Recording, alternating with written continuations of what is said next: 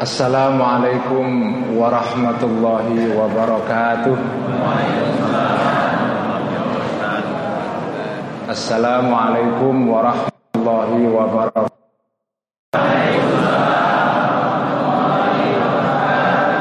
Bismillahirrahmanirrahim Alhamdulillahi rabbil alamin Wassalatu wassalamu ala ashrafil anbiya'i wal mursalin سيدنا وحبيبنا ومولانا وقرة أعيننا محمد وعلى آله وأصحابه ومن تبعهم بإحسان إلى يوم الدين. رب اشرح لي صدري ويسر لي أمري واحلل عقدة من لساني يفقه قولي. رب زدنا علما وارزقنا فهم العالمين. أما بعد Hadratul Muhtaramin Para Romo Kiai Para ulama Para asatidah Para tokoh-tokoh masyarakat Wabil khusus kepada Al-Muhtaram Al-Mukarram Kiai Haji Junaidi Nawawi Walaupun sudah Kundur duluan Beliau sempat memberikan tausiah yang sangat bermanfaat bagi kita semua. Kepada para Romo Kiai, Kiai Tolib ini adalah teman satu madrasah dengan saya di Hajen. Eh, Madrasah Matoliul Falah Asuhan Kiai Haji Sahal Mahfud Almarhum. Kepada para Hadirat Kiai Akram Syekh Fahad Mas Darto ya Ketua PC Ansor. Juga kepada Ketua DKM Masjid Ar-Royan Bapak Kiai Syamsul Arifin. Semoga dipanjangkan umurnya dan dimudahkan perjuangannya untuk menghidupkan masjid ini. Amin. Bapak Ibu sekalian, malam ini ini sudah malam jam berapa ini sekarang? Jam 12 ya? Oh. Jam 10 ya. Masih sore. Mari kita ngaji malam ini. Ini saya ngajak kepada para hadirin dan hadirat ngaji ala pesantren yaitu ngaji dengan membaca kitab. Karena itu insya Allah semua sudah diberikan fotokopi ya. Semoga semua sudah uh, mendapatkan fotokopian kitab Ihya. Dan saya mohon ya ini fotokopian yang ada di tangan para ini bukan fotokopian dari koran. Ini fotokopian dari kitab Ihya Ulumuddin karangan ulama besar namanya Hujjatul Islam Abi Hamid Al-Ghazali. Bagi yang warga Nahdlatul Ulama, ya, kitab ini nilainya luar biasa. Karena Imam Ghazali itu menurut warga Nahdlatul Ulama adalah kiblat di dalam tasawuf selain Imam Al-Junaid Al-Baghdadi. Jadi yang ada di tangan Anda semua ini kitab yang luar biasa yang dikaji oleh jutaan umat Islam di seluruh dunia. Sejak abad 10 mas sampai sekarang ini. Jadi dan nanti jangan dibuang di sembarang tempat, kalau bisa dibawa ke rumah. Menurut kiai saya, setiap rumah orang Islam itu mestinya ada, ada kitab Ihya. Ada seorang ulama yang berkata, laulal Ihya lamatal ahya. Jika tidak ada kitab Ihya Ulumuddin itu, maka orang-orang yang masih hidup ini, walaupun masih hidup itu mati semua. Ya, laulal Ihya lamatal ahya. Karena itu ini fotokopian ini fotokopian yang tidak sembarangan pulang nanti di bawa ke rumah kalau bisa disimpan dijadikan jimat Kalau bisa dilaminating taruh di tembok nanti. Ihya malam ini dengan menghadiahkan Al-Fatihah dulu kepada Nabi kita Muhammad Sallallahu Alaihi Wasallam kepada para aulia, aulia ashabi turukil mu'tabarah kepada para wali-wali yang menyebarkan Islam di Indonesia terutama sekali kepada muallif pengarang kitab Ihya yaitu Hujjatul Islam Abi Hamid Al-Ghazali kita hadiahkan juga kepada para pendiri Jam'iyah Nahdlatul Ulama juga pendiri Jam'iyah Islam yang lain, pendiri negara kita kepada orang-orang tua kita, guru-guru kita, saudara-saudara kita, lahum jami'an al-Fatihah. A'udzu billahi minasyaitonir rajim. Bismillahirrahmanirrahim. Alhamdulillahi rabbil alamin. Arrahmanir rahim. Maliki yaumiddin. Iyyaka na'budu wa iyyaka nasta'in. اهدنا الصراط المستقيم صراط الذين أنعمت عليهم غير المغضوب عليهم ولا الضالين آمين بسم الله الرحمن الرحيم قال المؤلف رحمه الله تعالى ونفعنا به وبعلومه في الدارين آمين ربي يسر وأعين Saya akan ngaji kitab Ihya di halaman berapa itu ya? Mohon maaf, saya tak lihat sebentar ya, Yun Sewu. Uh, di halaman 979 kalau tidak salah ya. 979 ya. Di baris bagian bawah kalau dihitung dari bawah itu adalah dua baris dari bawah. Washtaro dawudu atau iyu ya halaman 979 ya dua baris dari bawah. Ah, oh ini ya, ya. ya. Nah, sebelum saya membaca kitab Ihya ini, saya akan memberikan mukaddimah dahulu. Kitab Ihya ini para hadirin dan hadirat, ini kitab yang luar biasa. Semua pesantren di seluruh Jawa, para kiai-kiai itu biasanya mewiridkan kitab ini.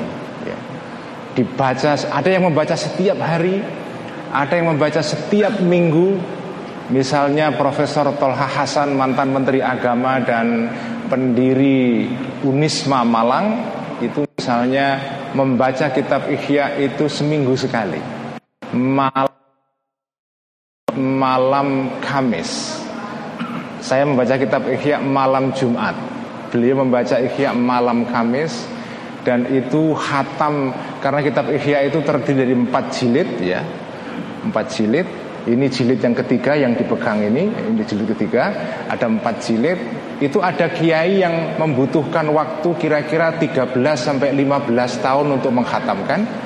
Ada yang menghatamkannya empat tahun saja jadi berbeda-beda antara kiai satu dengan kiai yang lain karena ada kiai yang membaca kitab Ihya dengan keterangan yang panjang sekali ada yang membaca cepat ya. Nah, saya membaca kitab Ihya ini tidak memburu khatam, jadi yang penting saya baca saja. Nah, malam ini kitab Ihya yang akan kita baca ini berbicara temanya adalah tentang lapar. Ini lapar semua kira-kira malam ini ya. kita berbicara tentang fadilatul ju' tentang keutamaan lapar ya. Di kalangan para sufi-sufi Islam, para mutasawifin, lapar itu adalah salah satu jalan orang untuk meningkatkan makom rohani. Jadi lapar itu adalah bagian dari jalan spiritual. Para wali-wali besar itu pada zaman lampau itu salah satu jalan kewaliannya itu adalah dengan cara menahan diri tidak mengkonsumsi makanan dengan berlebihan. Bahkan ada para wali-wali besar pada zaman lampau itu ekstrim sekali praktek laparnya itu. Nanti kita akan baca di sini. Jadi intinya adalah tentang lapar sebagai jalan spiritual nah tema ini jelas tema yang memang kalau kita baca sekarang itu tidak populer apalagi di era wisata kuliner. Ini baca kitab Ihya ini berat ini. Ya. Nanti teman-teman semua akan merasa tertampar dengan membaca kitab Ihya ini tapi tidak apa-apa ya. Kita akan coba belajar dari Imam Ghazali tentang lapar sebagai jalan spiritual ya. Jalan tahdhibun nufus ya. Membersihkan jiwa kita dari kotoran-kotoran supaya kita sampai kepada Allah Subhanahu wa taala. Mari kita baca uh, washtaro Dawudu at-Ta'i Bismillahirrahmanirrahim washtaro dan membeli Dawudu at-Ta'i Dawud at-Ta'i ini seorang sufi besar yang hidup pada abad ketiga Hijriah ya. dia beli binisfi filsin ya dengan separuh apa kalau sekarang filsin itu ya uang satu sen Ya, Filson itu uang yang kecil sekali jumlahnya. Mungkin sekarang sudah nggak ada. Dulu zaman saya kecil itu masih ada uang satu ringgit. Satu ringgit masih pernah menangi pak ya? Satu ringgit itu berapa? Dua setengah rupiah. Ya. Nah, nisfu filsen itu kira-kira dua eh, setengah sen. Ya. Makanya dalam bahasa Arab kalau orang disebut bangkrut, bahasanya adalah muflis. Muflis itu dari kata filsun artinya uang satu sen uang yang di dalam rekening banknya saldonya cuma satu sen itu pasti bangkrut. Pasti bangkrut itu ya. Makanya di dalam bahasa Arab orang yang bangkrut itu bahasa Arabnya adalah muflis ya. Orang yang bangkrut. Nah ini Dawud Atoi membeli binis filsin dengan setengah sen Baklan membeli sayuran ya sayuran Wabi filsin dan dengan setengah sen yang lain Khallan membeli cuka. Jadi ini kira-kira Dawud. Ma'atwala Sungguh lama ya Hisabaka hisabmu ya maksudnya hisabmu nanti yaumal kiamati pada hari kiamat. Kamu dengan makan seperti itu ini makan sayuran dan cuka ya belinya cuma setengah sen dapat berapa sih setengah sen beli sayuran itu ada sedikit sekali tetapi Daud atau ini merasa bersalah membeli makanan yang untuk standar para wali-wali ini sudah terlalu mewah ini kalau buat kita ini mah makanan orang kere ini kan. Tapi kalau buat para wali-wali ini makanan sudah terlalu mewah. Beliau beli makanan setengah sen sayuran, setengah sen lagi beli cuka. Semalam suntuk dia menyesal. Ya. Celaka engkau. Betapa hisapmu nanti pada hari kiamat itu lama sekali.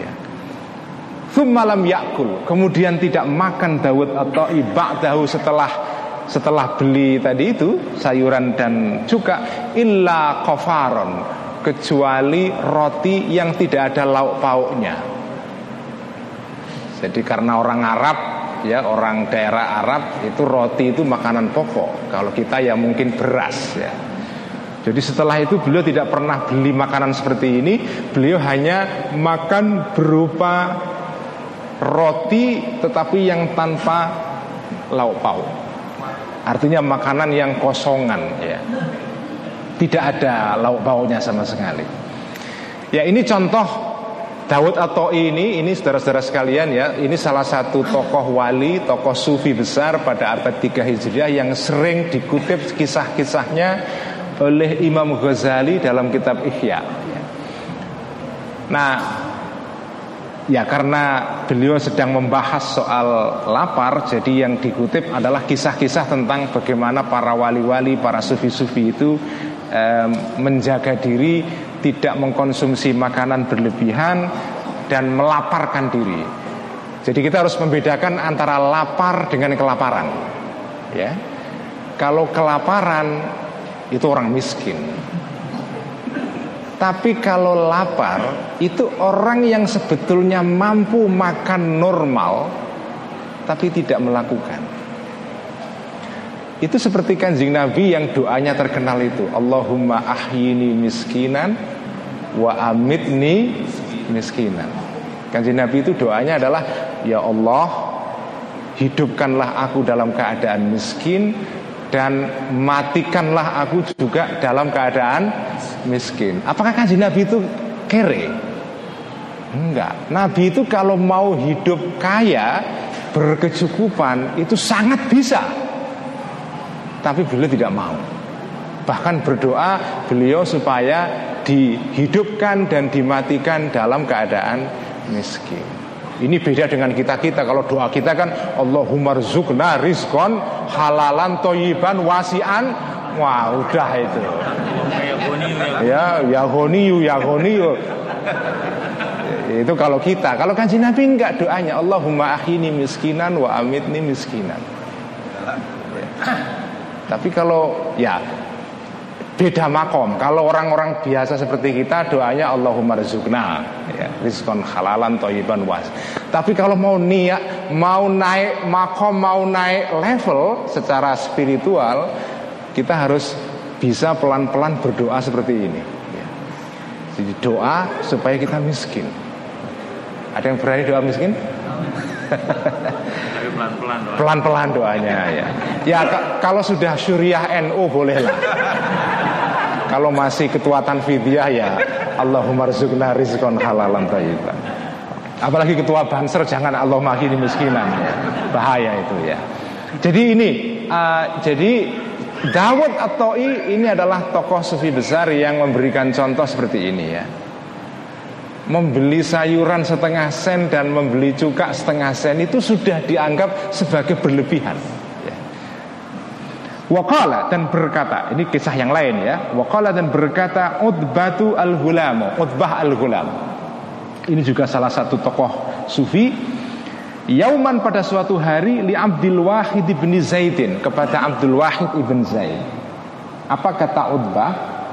Inna fulana Sesungguhnya seseorang Si Anu maksudnya Yasifu mensifati Menyebutkan ya, Menggambarkan min nafsihi dari dirinya fulan ini manzilatan suatu kedudukan.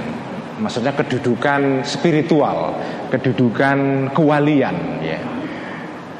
Ma sesuatu ma'arifu yang tidak mengetahui aku ha kepada manzilah min nafsi dari diriku jadi suatu hari Utbah al-Ghulam ini, ini seorang sufi besar berkata kepada temannya namanya Abdul Wahid ibn Zaid ini ada orang yang apa punya makom spiritual makom kewalian yang begitu tingginya yang saya tidak bisa mencapainya. Ya. kenapa kira-kira itu? Apa sebabnya kenapa kok orang itu bisa mencapai makom setinggi itu saya tidak Fakola maka menjawab Abdul Wahid ibn Zaid ya. Karena li'annaka Karena sesungguhnya engkau Tak kulu memakan engkau Ma'ahub zika Bersama rotimu Tamron Apa Tamr uh, Apa uh, Kurma ya. Karena kamu makan roti bersama kurma. Roti itu karbohidratnya Kurma itu ya lauknya kira-kira begitu ya. Karena proteinnya. Karena kamu makan kurma ber, eh, makan roti bersama kurma. Itu sudah terhitung termasuk berlebihan. Wahua sementara menyebutkan tadi itu layazidu tidak menambahkan orang hubzi terhadap rotinya syai'an sesuatu sementara dia makan roti tok tanpa ada tambahan apa pun ini menarik para hadirin dan hadirat sekalian ya. Saya baca banyak kisah-kisah tentang para sufi-sufi besar ini. Itu banyak kisah-kisah yang isinya kira-kira begini. Kalau makan itu jangan dua jenis. Misalnya roti ada lauknya atau misalnya apalagi di warung Padang itu. Waduh itu berpiring-piring gitu ya. Itu kalau untuk ukuran wali itu sudah mbahnya Isrof itu ya, udah kakeknya Isrof itu ya. Ini makan roti bersama tamer sama kurma itu sudah dianggap Isrof ya. Nah konon Sayyidina Umar ya ini menurut kisah dalam kitab Ihya Sayyidina Umar itu juga begitu. Makannya itu roti murni tanpa dicampuri yang lain-lain.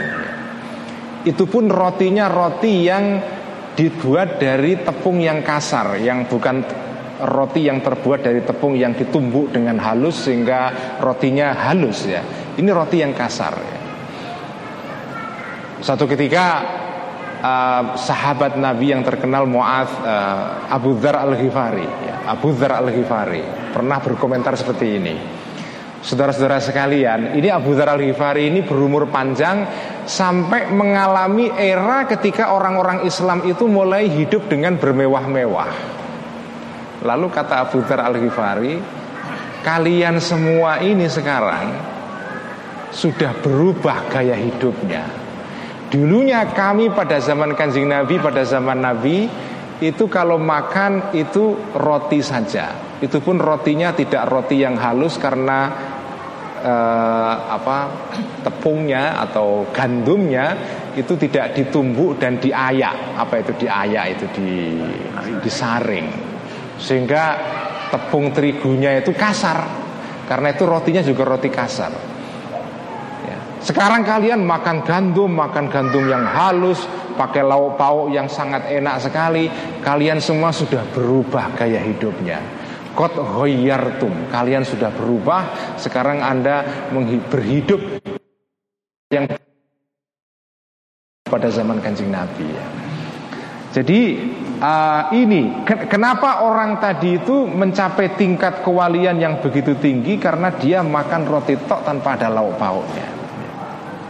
Kemudian Utbah al-Hulam bertanya lagi, Kala berkata Utbah al-Hulam, Fa'in ana ya. Fa'in ana Jika aku tarok tu meninggalkan aku Aklat tamri Makan apa kurma Apakah kalau aku ngikuti cara wali ini Sufi yang makan hanya dengan roti tok Tidak pakai kurma Arof tu Arof tu mengetahui aku tilkal manzilata kedudukan spiritual tadi itu. Kira-kira saya akan bisa mencapai kedudukan seperti itu enggak? Kola menjawab Abdul Wahid ibn Zaid Naam. Iya. Wa ghairoha dan tambah apa? Kedudukan yang lain. Kalau kau mengikuti cara dia Makan dengan sederhana Kamu akan bisa mencapai kedudukan seperti yang dicapai Orang tadi itu bahkan lebih gitu ya. Wa ghairoha Fa'akhoda maka maka bertindaklah maka bertindaklah hulam utba al hulam yabki menangis kemudian dia menangis Fakola maka berkata lahu kepada utba al hulam ba'du ashabihi sebagian teman-temannya utba al hulam abkallahu ainaika ainaka a'alat tamri tabki. Abka membuat nangis Allahu Allah ainaika terhadap matamu Allah membuat kamu menangis Kamu menangis karena apa? A'alat tamri Apakah atas kurma itu Terus menangis kamu ya. Kamu menangis ini karena kamu makan roti pakai kurma tadi itu Atau karena apa? Fakola maka berkata Abdul Wahid Abdul Wahid ibn Zaid tadi itu Kata beliau, da'hu, tinggalkanlah hu kepada Utbah al-Hulam. Fa inna nafsahu karena sesungguhnya dirinya, nafsunya Utbah al-Hulam Qad arafat Sudah mengetahui Sidqa azmihi terhadap kebenaran niat Kuatnya Utbah al-Hulam Fitarki untuk meninggalkan Apa Kurma tadi itu jadi ini kira-kira temannya tadi ini mau ngeledek gitu ya. Kamu kenapa kok nangis? Apakah kamu nangis karena makan kurma tadi itu atau nangis karena apa? Jadi diledek oleh temannya. Kemudian Abdul Wahid bin Zaid mengatakan sudah biarkan saja. Dia ini serius mau melakukan ini tirakat apa tirakat itu ya ini apa makan murni apa roti tok tanpa pakai lauk pauk gitu ya. Dulu kalau di pondok namanya istilahnya itu kalau di pondok Jawa ya itu namanya ngerowot. Ngerowot itu dulu santri-santri itu harus ngerowot. Kalau santri belum ngerowot itu kesantriannya masih belum pas itu. Nah ngerowot itu biasanya yaitu makan nasi tok pakai garam kadang-kadang ya. Tidak pakai lauk pauk sama sekali ya. Nasi tok. Prihatin ya. Jadi itu mungkin tradisi yang mungkin salah satu sumbernya dari kitab Ihya ini. Jadi kalau jadi santri itu harus pernah mengalami fase menahan diri makan yang seminimal mungkin kalau orang itu kok seumur hidup kok makannya enak terus itu itu ya nggak apa-apa karena gini. Kalau menurut syariat ya ini ini kita bicara sedikit tentang syariat dan hakikat ya. Kalau menurut fikih menurut syariat ya makanan yang halal itu boleh kita makan. Boleh kita makan. Nggak ada batasannya ya Batasannya walatus ribu gitu saja. Tidak boleh israf. Cuma israf itu bagaimana? Kan nggak ada batasannya. Di fikih juga nggak ada batasan israf itu seperti apa. Ya. Asal makanan itu halal Kita makan nggak soal. Tapi kalau menurut ilmu hakikat ya, Makanan halal itu Itu dibagi dua.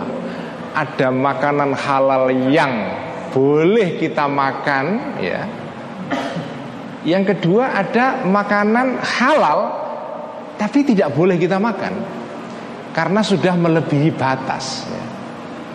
Nah, orang yang Nah kalau kita makomnya masih makom ini syariat Makom syariat ini makom yang semua orang ada di situ Kita semua di sini ini syariat semua ini ya. Pada makom syariat kita makan asal halal boleh Tapi kalau makom hakikat dan kita harus pelan-pelan berusaha bisa naik sedikit-sedikit sedikit sampai ke makom hakikat ini. Kalau kita sudah sampai ke makom hakikat ya, itu makanan itu tidak sekedar halal. Seperti contohnya Daud atau I tadi itu makanan salad yang itu sederhana, salad berupa sayuran plus apa cuka, itu pun sudah dianggap melebihi batasan sudah. Akhirnya beliau makan hanya roti saja, roti tanpa lauk pauk itu ya. Jadi intinya adalah orang-orang kalau mau meningkatkan kualitas spiritualnya itu tidak sekedar hanya makan halal saja. Itu makom syariat ya. Kalau makom syariat itu pokoknya makanan yang halal yang ada label halalnya MUI itu, nah itu itu itu. Tapi kalau makom hakikat harus naik lagi tidak hanya makanan yang halal, makanan yang halal tetapi tidak berlebihan. Bukan saja tidak berlebihan menurut standar orang biasa. Kalau kita ini kan tidak tidak berlebihan itu makanan sehari semalam berapa? Tiga kali ya, tiga kali. Kalau para sufi-sufi ini makan sehari itu cuma sekali saja. Itu pun hanya nasi tok tidak pakai lauk yang lauk pauk itu. Nah, apa gunanya ngaji seperti ini di era wisata kuliner kayak sekarang ini? Ini kan tambah ruwet saja hidup kan. Apa maksudnya ini? Saudara-saudara sekalian, ajaran kitab Ihya seperti ini menurut saya itu justru relevan saat ini. Karena kita sekarang ini hidup di era ketika manusia itu bisa memproduksi makanan berlimpah ruah, murah harganya. Kalau di era ayah saya, kakek saya dulu zaman Jepang itu ya, itu makanan itu masya Allah, makan nasi itu suatu keme, makan nasi itu hanya kemewahan sekali itu kepala desa dulu yang bisa makan nasi di tempat saya. Kalau orang biasa itu makannya ya gaplek apa uh, sorghum dulu apa ada sorghum segala. Dan macam-macam. Makanan sederhana sekali. Nah sekarang kita hidup di era ketika makanan itu diproduksi berlimpah ruah murah. Apa akibatnya? Orang sekarang makan tanpa batas. Tidak tahu diri Yang terjadi apa akhirnya sekarang? Penyakit. Menurut statistik sekarang ini, Bapak dan Ibu sekalian ya, orang sekarang ini lebih banyak mati karena kelebihan makan daripada mati karena kelaparan. Jadi untuk pertama kali dalam sejarah manusia Manusia Jumlah orang yang mati karena makan berlebihan Lebih banyak daripada yang mati karena kelaparan Ini akibat dari apa? Dari produksi makanan yang berlebihan dan murah harganya Bukan hanya makanan, pakaian sekarang ini orang itu beli pakaian itu setiap minggu. Kalau dulu zaman saya kecil itu lebaran itu baru baju baru alhamdulillah. Sekarang tidak hanya nunggu lebaran setiap minggu. Apalagi ada Lazada itu wah, udah klak klik klak klik klak klik gitu. Langsung datang aja itu kan. Murah harganya, cepat ya. Itu. Jadi sekarang itu kita hidup di zaman yang berkelimpahan ya. Hidup di zaman material affluence ya. Apa ya, kelimpahan material akibatnya orang konsumsi itu berlebihan. Nah, di zaman seperti ini ngaji ihya menjadi penting. Intinya pelajaran kitab ihya seperti ini adalah kita harus kontrol diri. Karena kalau kita nggak kontrol diri, bukan saja secara spiritual kita akan jatuh makomnya Tapi secara fisik pun secara duniawi kita rusak Tubuh kita rusak, kita kena penyakit Kita apa menghabiskan sumber daya alam kita ini sekarang kemarin terjadi karhutla di mana-mana. Itu kenapa terjadi itu semua? Ya karena kita mengkonsumsi barang berlebihan, butuh energi, butuh segala macam, hutan semua menjadi rusak dan seterusnya. Jadi ngaji ikhya di bab ini sebetulnya sekarang relevan sekali karena kita hidup di era konsumerisme yang ekstrim. Baik saya teruskan. Wakala dan berkata, ini kisah yang lain lagi ya. Ja'faru bin Nusairin. Ja'far ibnu Nusair. Ya. Apa kata Ja'far? Ini adalah muridnya Imam Al Zunaid Al Baghdadi yang terkenal itu ya.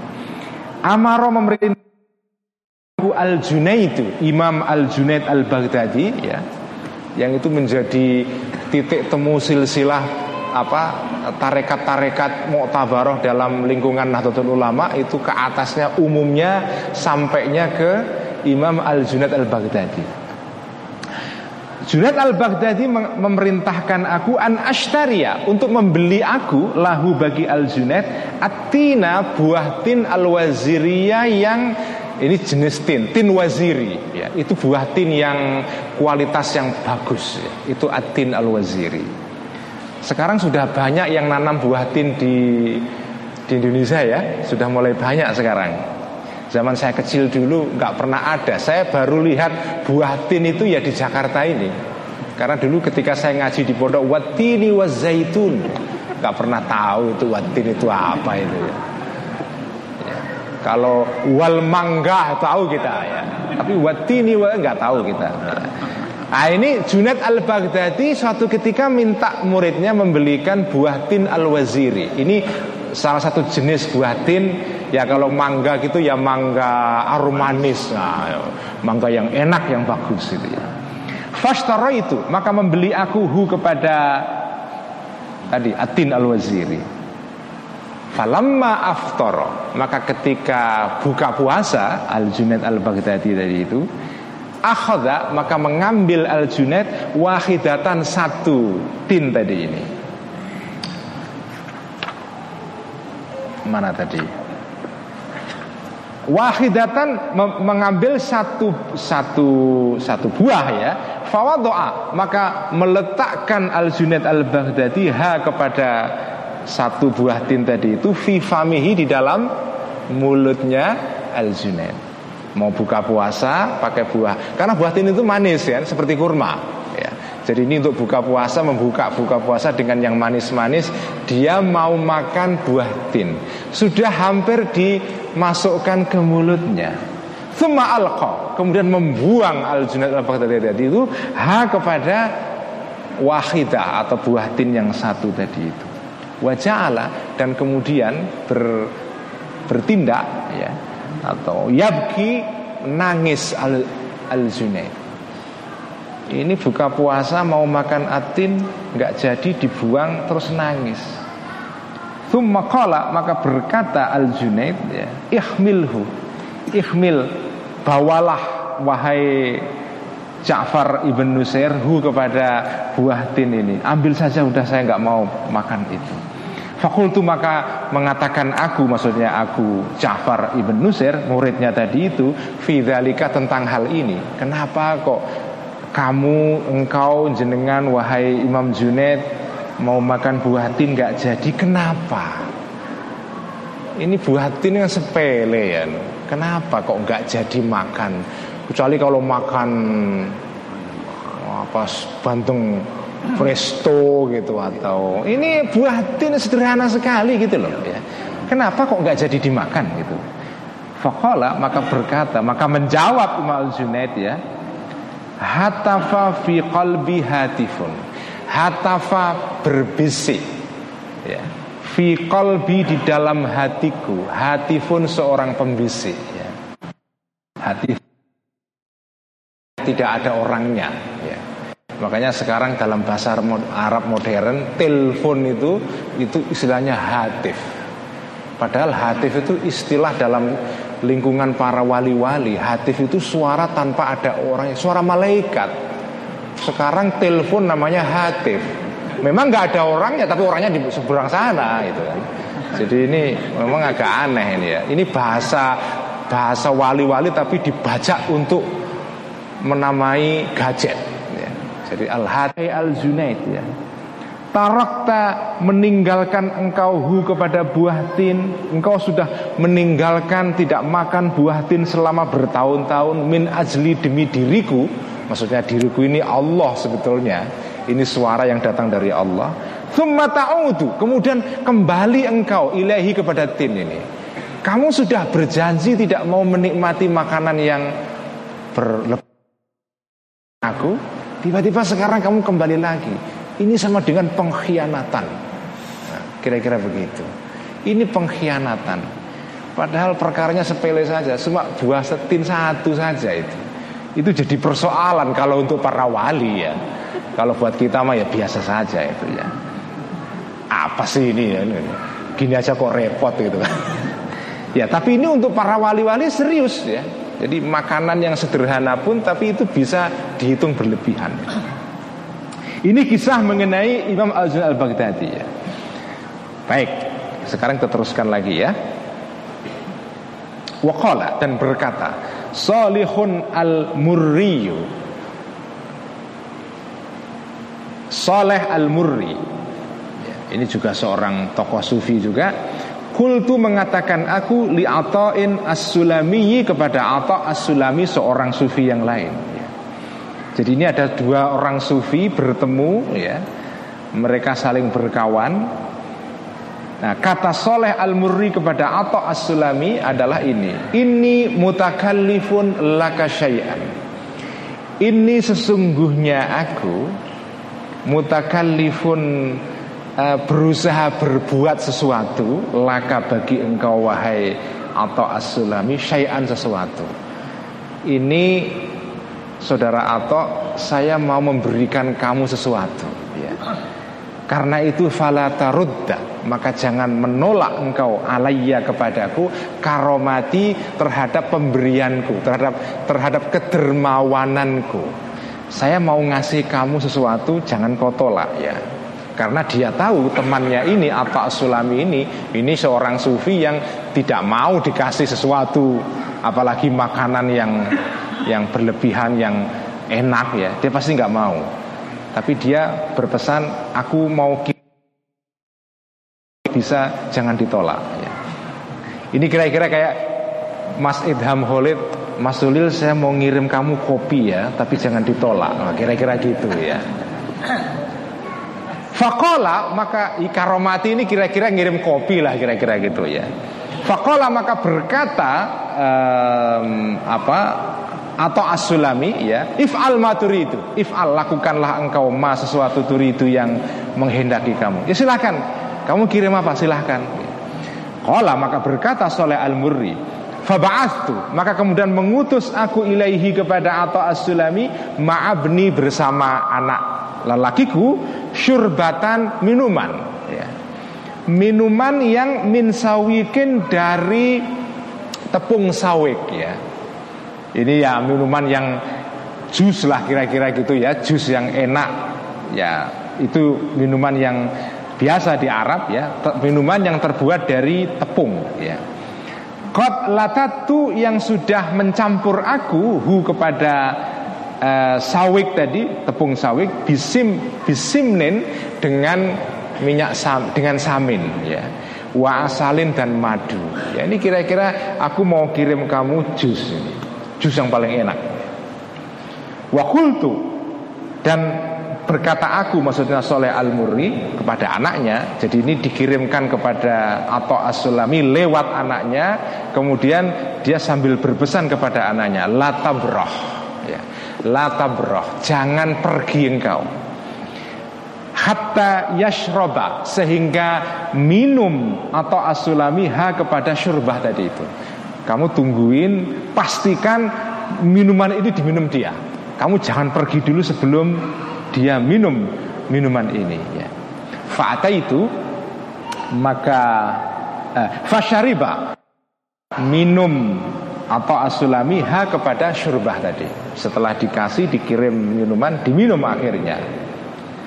Falam makana jadi hari ini dikirim ya diminum senang sekali soleh al murri hari kedua dia kepingin ngirim lagi karena senang sekali seperti orang ngirim kepada kiainya Kiainya mau makan makanan yang dikirimkan kan senang santrinya kan Santrinya senang banget ngirim lagi makanan ya. Dikira kalau dikirim kedua kali senang kiainya Dikira ya. Kalau kiai biasa senang dikirim kedua kali ya. Tapi ini beda Mana tadi ini? Falam makana. Mak Minal ghodi besoknya Ja'al tu membuat aku Maksudnya soleh al-murri Lahu bagi apa asulami Nahwaha seperti minuman tadi itu Syurbah tadi itu. Begitu kiriman yang kedua ya, Kiriman yang kedua Faradda. Maka menolak Atau asulami ha kepada Yashrab. Dan tidak minum atau asulami Ha kepada minuman tadi itu. Kirim ditolak. Ya. Ditolak ya. Wah ketika ditolak kecewa ini yang soleh al murrifata itu maka datang aku hu kepada apa asulami ya walum tu dan marah atau apa ma, maidu apa maidu itu mencela apa maidu itu bahasa Jawa itu mencela atau me, ya mencela ya Aku hu kepada atau asulami ala zalika terhadap penolakan tadi itu. Wakultu dan berkata aku ya Subhanallah ya. Kan aku sudah apa sudah berjanji kamu tak kasih sesuatu kamu gak boleh nolak dan kamu sudah mengiyakan. Kenapa ini kok kamu tolak? Rodatta menolak engkau alaiya kepadaku karomati terhadap kedermawananku ya. Falam maroa marah sekali falam maroa kemudian setelah melihat uh, kepada kemarahanku ya wajdi kepada kemarahanku lidzalika karena itu kola maka berkata atau asulani Akhirnya dia menerangkan kenapa alasannya tidak mau menerima pemberian tadi itu. Laya ukahada. Laya su'u jangan membuat apa ya? Sedih, membuat sakit kah kepada engkau ini. Ini sesungguhnya aku Kot syaribtu telah minum aku Ha kepada minuman tadi itu Awal morotin pertama kali. Pertama kali kau kirim minuman itu Aku terima. Ya. Tetapi Wakot rawadat nafsi fil marratisania Wakot rawadat dan telah apa membujuk nafsi diriku fil marrati dalam kali athaniyati yang kedua ala syurbiyah untuk meminum minuman tadi itu. Falam aktir maka tidak mampu aku ala zalika terhadap itu. Pertama kali ketika kau kirim minuman itu kepadaku aku meminumnya itu dengan tanpa syahwat apa-apa tanpa rasa keinginan. Maksudnya minumnya masih murni Gak ada kecampuran syahwat. Begitu kedua kali kamu kirim Sudah pernah merasakan enaknya barang itu Minuman yang kedua itu beda dengan yang pertama. Yang pertama saya minum dengan ikhlas Yang kedua saya minum dengan campuran syahwat. Saya nggak mau itu. Iya berat lah kalau kita nggak bisa kayak begini ini ya Ya, kalau kita dikasih kedua kali ya alhamdulillah. Ya. Kalau bisa ketiga kali, keempat kali. Kalau bisa rutin kopinya Mas Idham ya. kalau kalau ini atau asulami enggak, begitu kedua kali itu sudah syahwat. Itu seperti dalam hadis Nabi kan dikatakan kalau kita melihat perempuan pertama kali ya, penglihatan yang pertama kali itu tidak soal. Tapi yang kedua kali sudah campur syahwat Itu baru dosa itu. Itu sama dengan ini ya. Jadi makan pertama kali Itu masih tidak masih netral ya. Begitu kedua kali sudah campur syahwat. Begitu sudah ada syahwatnya nah Itu sudah nggak murni lagi makannya itu. Karena sudah kecampuran uh, Keinginan hawa nafsu itu ya. ya ini apa inilah inilah cerita para wali-wali ya seperti ini ya Kullama aradtu ketika setiap saat menginginkan aku zalika untuk minum tadi itu Zakartu mengingat aku kaulahu terhadap firman Allah Ta'ala. Setiap aku, setiap aku mau minum minuman yang kau kirim kedua kali itu Aku tiba-tiba ingat ayat dalam Al-Quran Yang berbicara mengenai orang-orang ahli neraka. Ya Ya ini kutipannya yatajarrauhu wa la yakadu yusihuhu wa ya'tihil mautu min kulli makanin wa ma huwa bimayyitin wa min waraihi azabun ghalib. Ini adalah ayat dalam Al-Qur'an dalam surah apa ini? Surah eh? Ibrahim ya. Dalam surat Ibrahim diterangkan di sini yatajarrau yatajarra'u menenggak apa minum menenggak itu ya seorang ahli neraka hu kepada domirnya rujuk kepada ma'in sodid ya kepada bayi air yang terbu air nanah air nanah ma'un sodid ya. Orang-orang ahli neraka besok itu minum air nanah mereka saking hausnya terpaksa minum air itu tapi walayakadu dan tidak nyaris tidak yusihuhu bisa menelan orang ahli neraka itu hu kepada maun sadid tadi itu. Wayati hil mautu dan datang kepada orang tadi al mautu kematian mingkul lima kanin dari setiap sudut. Wa bimayitin dan dia tidak mati. Ya. kematian mengepung dia dari segala sudut tapi dia tidak mati. Wa min warai dan dari dari balik dari belakangnya orang tadi azabun siksa golidun yang berat sekali setiap saya ingin minuman-minuman ini tiba-tiba saya ingin ingat ayat yang bercerita tentang ahli neraka ini ya. Ya tajarrahu wa la yakadu yusifuhu ah, wa yatihil mautu min kulli makanin dan seterusnya.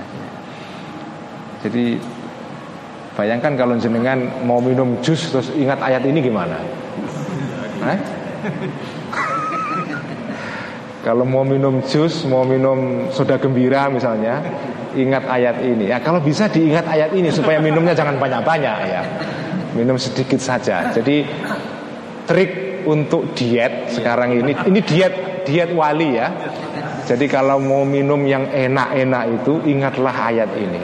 Ya tajarrahu wa la yakadu yusighuhu wa yatihil mautu min kulli. Ingatlah nanti di surga ada orang-orang yang saking hausnya pengen minum Yang tersedia hanya air nanah Itu pun diminum juga Tapi nggak nggak nggak kewetu apa nggak nggak masuk nggak masuk ya nggak masuk itu. Jadi itu cara diet para wali itu ya. Jadi kalau mau ma mau makan juga begitu ya tajarru walayaka diusi. Nanti makannya nggak banyak-banyak pasti. Ya. Nanti pasti makannya nggak banyak-banyak ya. Tapi ya berat ini ya. Kalau wisata kuliner ya kalau bisa jangan ingat ayat ini ya Pak ya. Nanti nggak jadi makan-makan. Wakala dan berkata asariyu as-sakti ya, sari as-sakti. Ini sari yang sakti sekali ya Bapak. Asari as-sakti ini adalah seorang uh, guru dari guru atau murid ya? Mungkin muridnya. Muridnya seorang wali besar yang terkenal namanya Ma'ruf Al-Karhi. Ya, ini Asari as-sakti. Ini banyak sekali disebut dalam kitab-kitab tasawuf ya. Sari as-sakti mengatakan ya nafsi diriku mundu thalathina sejak 30 sanatan tahun Diriku ini sejak 30 tahun tutolibu Menuntut diriku ni kepadaku an agmisa Untuk mencocolkan mencep, Mencelupkan, mencocolkan ya Jazrotan daging unta. Fidipsin di dalam cocolan eh, Dari Dipsen itu cocolan yang terbuat dari uh, madu ya, dari madu itu dipsen. Fama pernah memberikan makan aku ha kepada diriku. 30 tahun aku kepingin makan makanan yang enak yaitu daging unta yang dicelupkan di cocolan dari madu. Gak pernah mati keinginanku itu. 30 tahun. Ekstrim sekali kan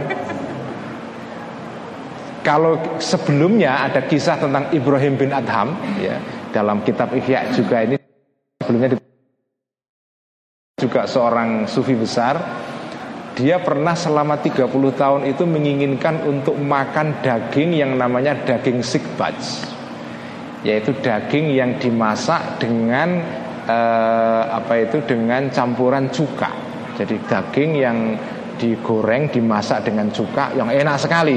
Ini masakan ala Persia. 30 tahun saya kepingin makan itu tidak pernah saya turuti keinginanku ya.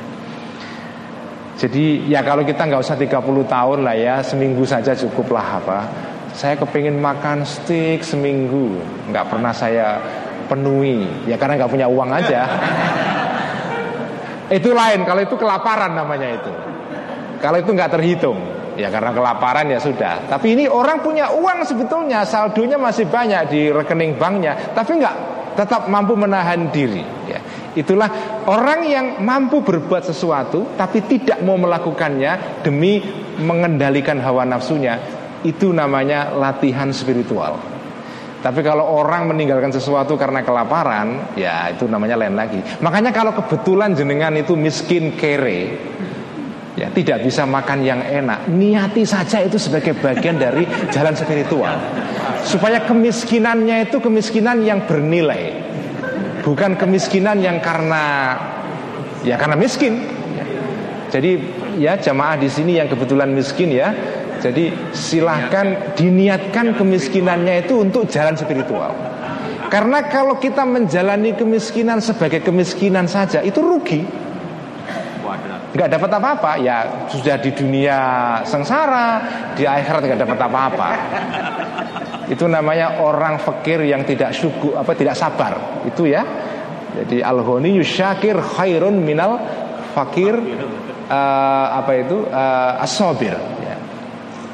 Jadi kalau miskin ya diniati miskinnya itu sebagai latihan kita untuk takarrub kepada Allah kalau kebetulan kita miskin kalau kita kaya, cobalah kita untuk mengendalikan diri. Nah, Bapak Ibu sekalian, ini ngaji kitab Ihya ini ini bukan artinya ya ini selalu saya katakan ini karena jangan sampai kitab Ihya disalahpahami. Kitab Ihya ini tidak berarti mengajak orang Islam itu kere masal. Tidak artinya begitu. Karena banyak orang mengartikan kitab Ihya ini sebagai kitab yang mengajak orang Islam ini mundur. Karena itu banyak orang yang menuduh kitab Ihya itu sumber kemunduran umat Islam. Karena seperti ini ajarannya. Padahal maksudnya kitab Ihya itu bukan itu. Maksudnya itu adalah kamu supaya bisa mengendalikan diri, mengendalikan hawa nafsu kamu. Kalaupun kamu punya harta, kamu tetap mengendalikan diri. Jadi orang Islam tidak dilarang untuk kaya, ya. tapi kalau sudah kaya maka jangan berlebihan, jangan membiarkan dia dikuasai oleh kekayaannya dan Kitab Ihya tidak mengajari orang Islam untuk menjadi miskin. Tidak sama sekali. Nabi itu doanya Allahumma ahini miskinan wa amitni miskin Tapi beliau tidak miskin. Ya jadi ini ini adalah sebetulnya ajakan supaya kita ini walaupun kita punya harta, kita punya kekayaan, bahkan kita kaya raya, tapi kita tetap bisa mengendalikan diri tidak dikuasai oleh kekayaan itu. Itulah makna ajaran kitab Ihya ini. Bukan artinya kita kemudian disuruh untuk untuk miskin, untuk untuk kere masal, enggak begitu ya. Terus kita tutup lembaga perekonomian NU apa enggak ya. Usaha-usaha umat Islam ditutup semua, gulung tikar, enggak begitu. Itu enggak benar ya. Jadi bukan itu maksudnya. Dan menjadi sufi itu juga tidak berarti lalu menjadi orang miskin. Itu tidak benar juga. Kita menjadi sufi itu artinya adalah kita mampu mengendalikan diri. Jangan dikuasai oleh hawa nafsu. Ya. Itu intinya. Ini saya teruskan sedikit masih kuat ya. ya. Ehm, sedikit ya. Jam berapa sekarang, Pak? 11. 11. Teruskan sedikit ya. Wakala dan berkata Abu Bakrin Abu Bakar al-Jallau Abu Bakar Al-Jalla. A'rifu insanan ya. A'rifu mengerti Tahu aku insanan seseorang takulu yang mengatakan lahu kepada insan ini Nafsuhu dirinya insan. Aku tahu ada seseorang yang Dirinya mengatakan kepada dia Ana asbiru laka ala toyi asyrati ayyamin. Ana aku Asbiru kuat sabar aku laka bagimu ala toyi asyrati ayamin untuk melewatkan 10 hari tanpa makan. Puasa maksudnya.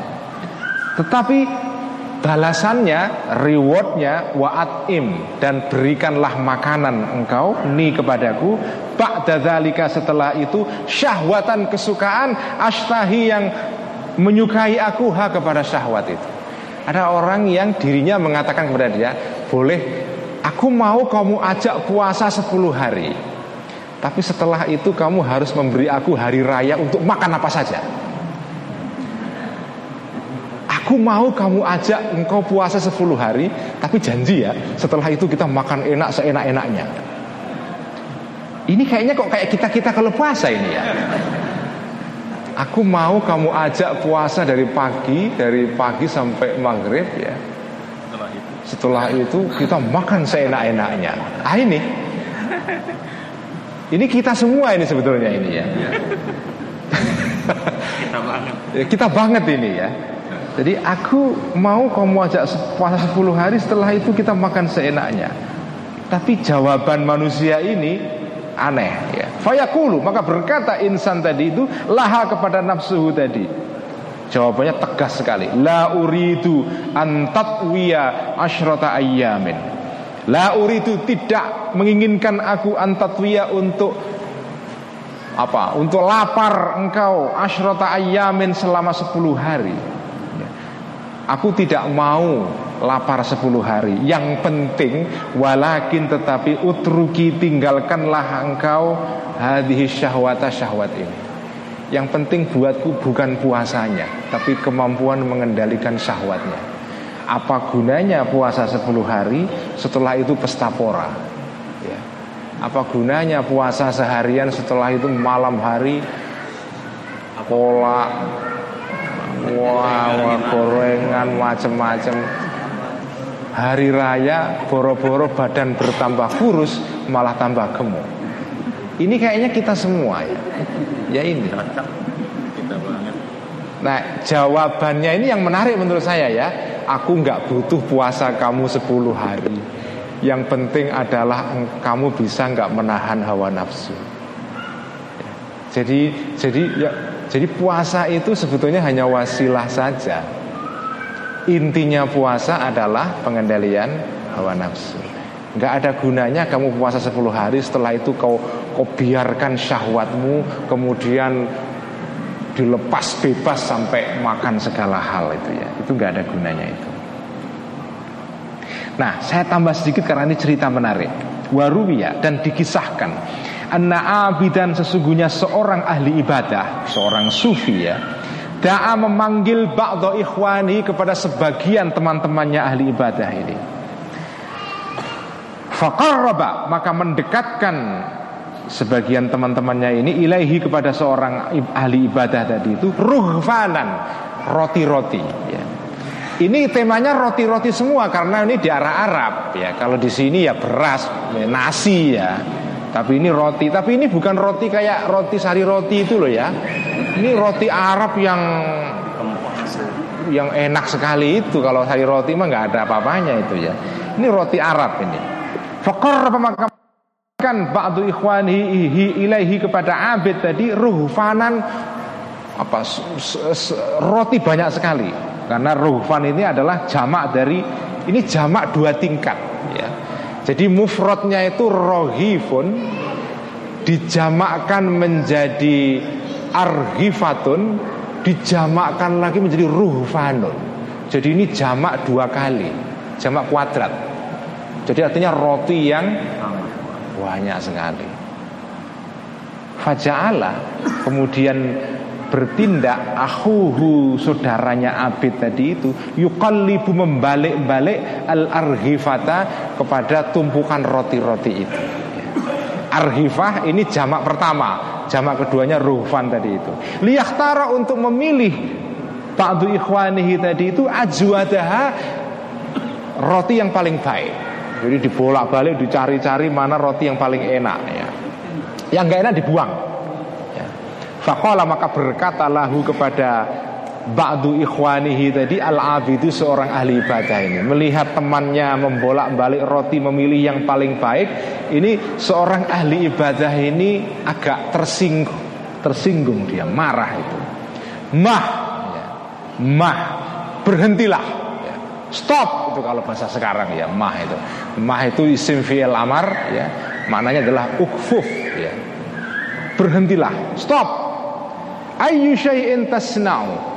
Ayya syai'in tasna'u? Ayya syai'in? Uh, apakah sesuatu apakah tasna'u berbuat engkau?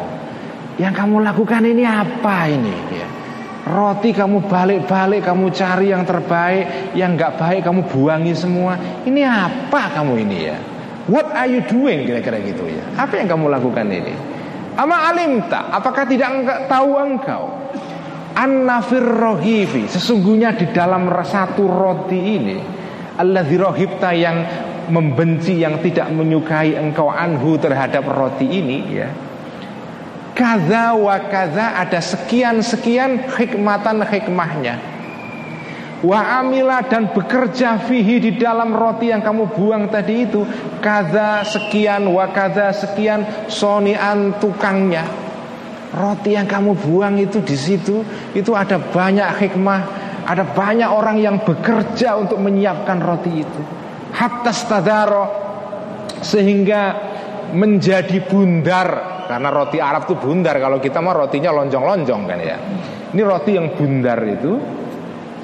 Ini roti ini menjadi bundar ini Asal usulnya itu kalau kamu urut-urut Pertama Minas sahabi dari Apa? Dari langit ya Dari mendung ya.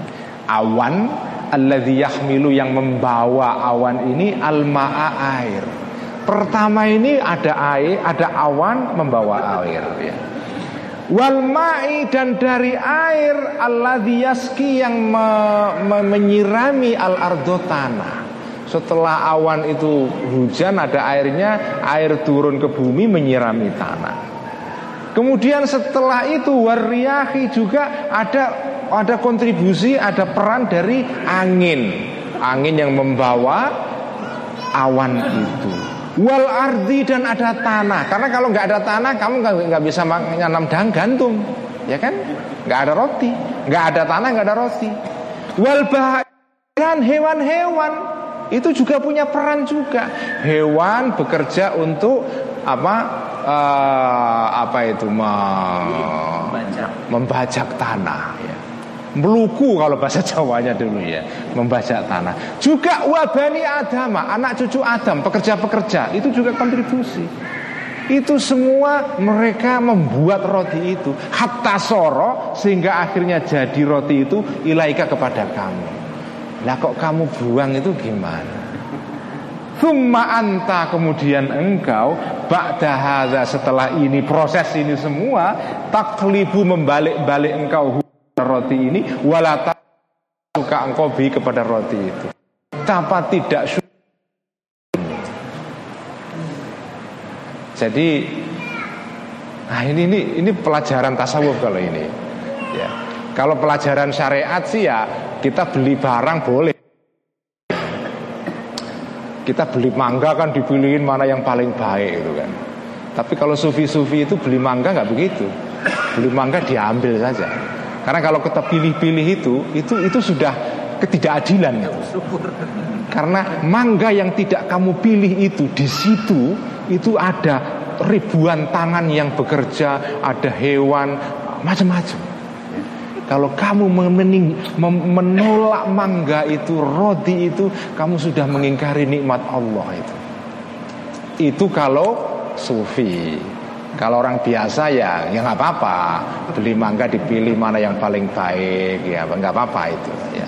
Itu syariat ya. Tapi kalau hakikat naik sedikit nggak begitu. Ya kita beli beli aja. Ya. makanya kalau ada sufi-sufi beli buah-buahan itu penjualnya senang sekali itu. Karena nggak milih-milih langsung aja diambil aja. Jadi jadi begitu ya. Inilah inilah ilmu-ilmu para sufi-sufi yang mungkin ya kalau kita praktekkan sekarang mungkin kita nggak kuat ya seluruhnya karena ini ilmu sufi yang tingkat tinggi sekali ya. Kalau kita mau meniru kira-kira ya ya seperseratusnya atau seperseribunya nggak apa-apa. Tapi intinya ya saya akan tutup sekian saja ya. Uh, intinya adalah bapak ibu sekalian di dalam Islam itu Islam itu kan bertingkat-tingkat ya. Ajaran kanji Nabi menyebutkan bahwa dasar Islam pertama itu iman. Iman itu dasarnya, itu fondasinya. Setelah iman naik sedikit ada Islam. Islam itu pertanda bahwa iman kita itu jujur. Setelah kita beriman, buktinya kalau kita beriman apa? Kita berislam. Apa buktinya berislam? Bukti minimalnya itu adalah kita mengikuti syariat. Ya sholat, ya zakat, ya puasa, ya haji, dan seterusnya. Itu bukti minimal kalau kita menjadi orang beriman. Makanya kalau kita beriman tok tidak ada Islamnya itu nggak ada buktinya. Itu kayak orang janji-janji pacaran itu loh. Ya, Nggak ada buktinya. Itu namanya iman tanpa Islam tetapi Islam itu adalah tingkatan yang untuk semua orang. Orang mukmin yang mau meningkatkan diri lebih jauh, dia harus naik kelas. Yaitu dia naik kepada makom yang disebut dengan ihsan. Ihsan itulah namanya hakikat, itulah tarekat. Ini bukan torekot dalam pengertian torekot yang sekarang kita kenal ya, itu juga ya. Torekot ada Naksabandiyah, Qadiriyah, ada Syadziliyah macam-macam itu, ya itu ya. Tapi torekot di sini maksudnya adalah jalan menuju kepada Allah. Nah, itulah ihsan. Nah, kalau kita mau menaikkan diri dari Islam ke ihsan, itu harus ada usaha lebih. Ya tadi itu contohnya, kalau di level syariat makan di warung Padang dengan lauk yang banyak itu nggak apa-apa. Asal uang yang kita mau pakai beli halal Asal warungnya itu ya halal masaknya Itu syariatnya Makan Wah banyak sekali nggak apa-apa Itu menurut saya nggak masalah Itu nggak dosa Itu nggak dosa Tapi kalau kita mau naik ke makom ihsan itu nggak cukup. Ya, ya boleh makan padang tapi hanya satu lauk saja. Supaya tidak berlebihan itu ya. Jadi begitu. Nah, makom ihsan ini sendiri itu juga nggak terhitung, nggak ada batasnya. Masing-masing orang itu makomnya beda-beda. Artinya orang bisa naik makom dalam ihsan ini tak terbatas. Nah, kita sebagai orang Muslim itu kalau bisa nyampe ke situ. Ya. Kalaupun kita nggak bisa seperti yang digambarkan dalam kitab Ihya ini, ya kita berusaha saja. Minimal kalau ada usaha itu, insya Allah kita ada pahalanya usaha itu. Walaupun tidak sampai ke contohnya Dawud atau I atau Asulami tadi itu berat lah kita nggak mungkin sampai ke situ lah udah potongan kalian ini nggak bisa bisa lah ya. Tapi minimal kita sudah berusaha untuk sampai ke sana. Ya, kita berusaha sampai ke sana. Inilah intinya ilmu tasawuf.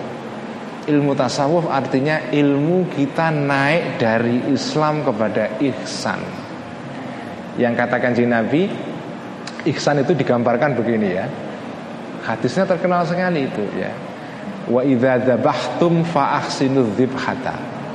Kalau kalian mau menyembelih, itu nyembelih hewan itu harus dengan cara yang baik. Bagaimana caranya? Caranya adalah ya, fal yuhidda ahadukum syafrotahu pisaunya ini diungkal dulu. Apa diungkal itu apa ya? Diasah dulu. Wal yurih dzabihatahu. Hewan yang mau disembelih itu diberikan waktu untuk istirahat dulu. Jangan dibawa dari NTT, NTB pakai truk berhari-hari sampai Jakarta tuh langsung digorok. Itu nggak ihsan. Meskipun menurut syariat nggak apa-apa. Menyembelih hewan dengan uh, apa dengan pisau yang tidak tajam itu nggak apa-apa. Nggak melanggar syariat asal. Kalau menurut aturan fikih kan nyembelih itu tidak boleh. Harus kontinu ya kan? Begitu nempel di leher sampai keluar darah kemudian memotong apa itu uh, urat sarafnya itu itu kontinu tidak apa e, pisaunya tidak terangkat. Asal itu terjadi itu sudah halal. Meskipun pisaunya pisau yang tidak tajam, tidak masalah, tapi itu tidak iksan. Itu syariat saja, tapi iksannya adalah pisau itu seharusnya diasah sampai tajam. Hewannya diberikan waktu untuk istirahat dulu, kalau di Jepang sana konon katanya disetelin musik dulu sebelum disembelih ya sehingga relax terus dagingnya empuk katanya kalau sebelum hewan itu disembelih itu disetelkan musik gitu ya.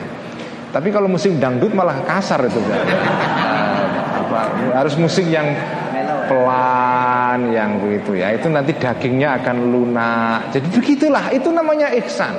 Itu contoh saja ya, contoh di dalam segala innallaha katabal ihsana ala kulli syai'in. Itu kata hadis yang lain ya. Allah mewajibkan kita berbuat ihsan dalam segala sesuatu. Artinya bertasawuf itu saudara-saudara itu adalah dalam segala hal.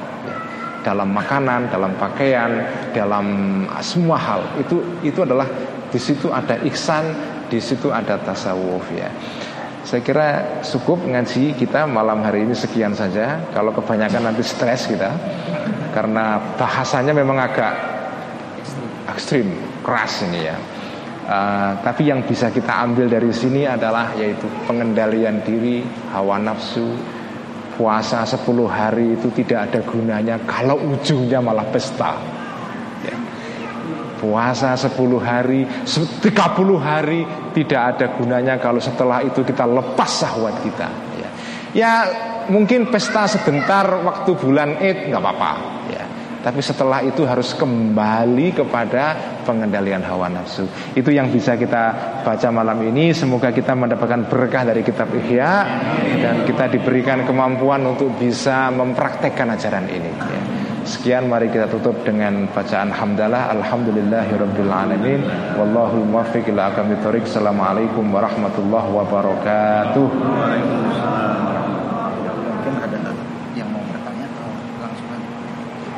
nggak tahu terserah aja. Ini udah malam ini. Oh, iya. ya.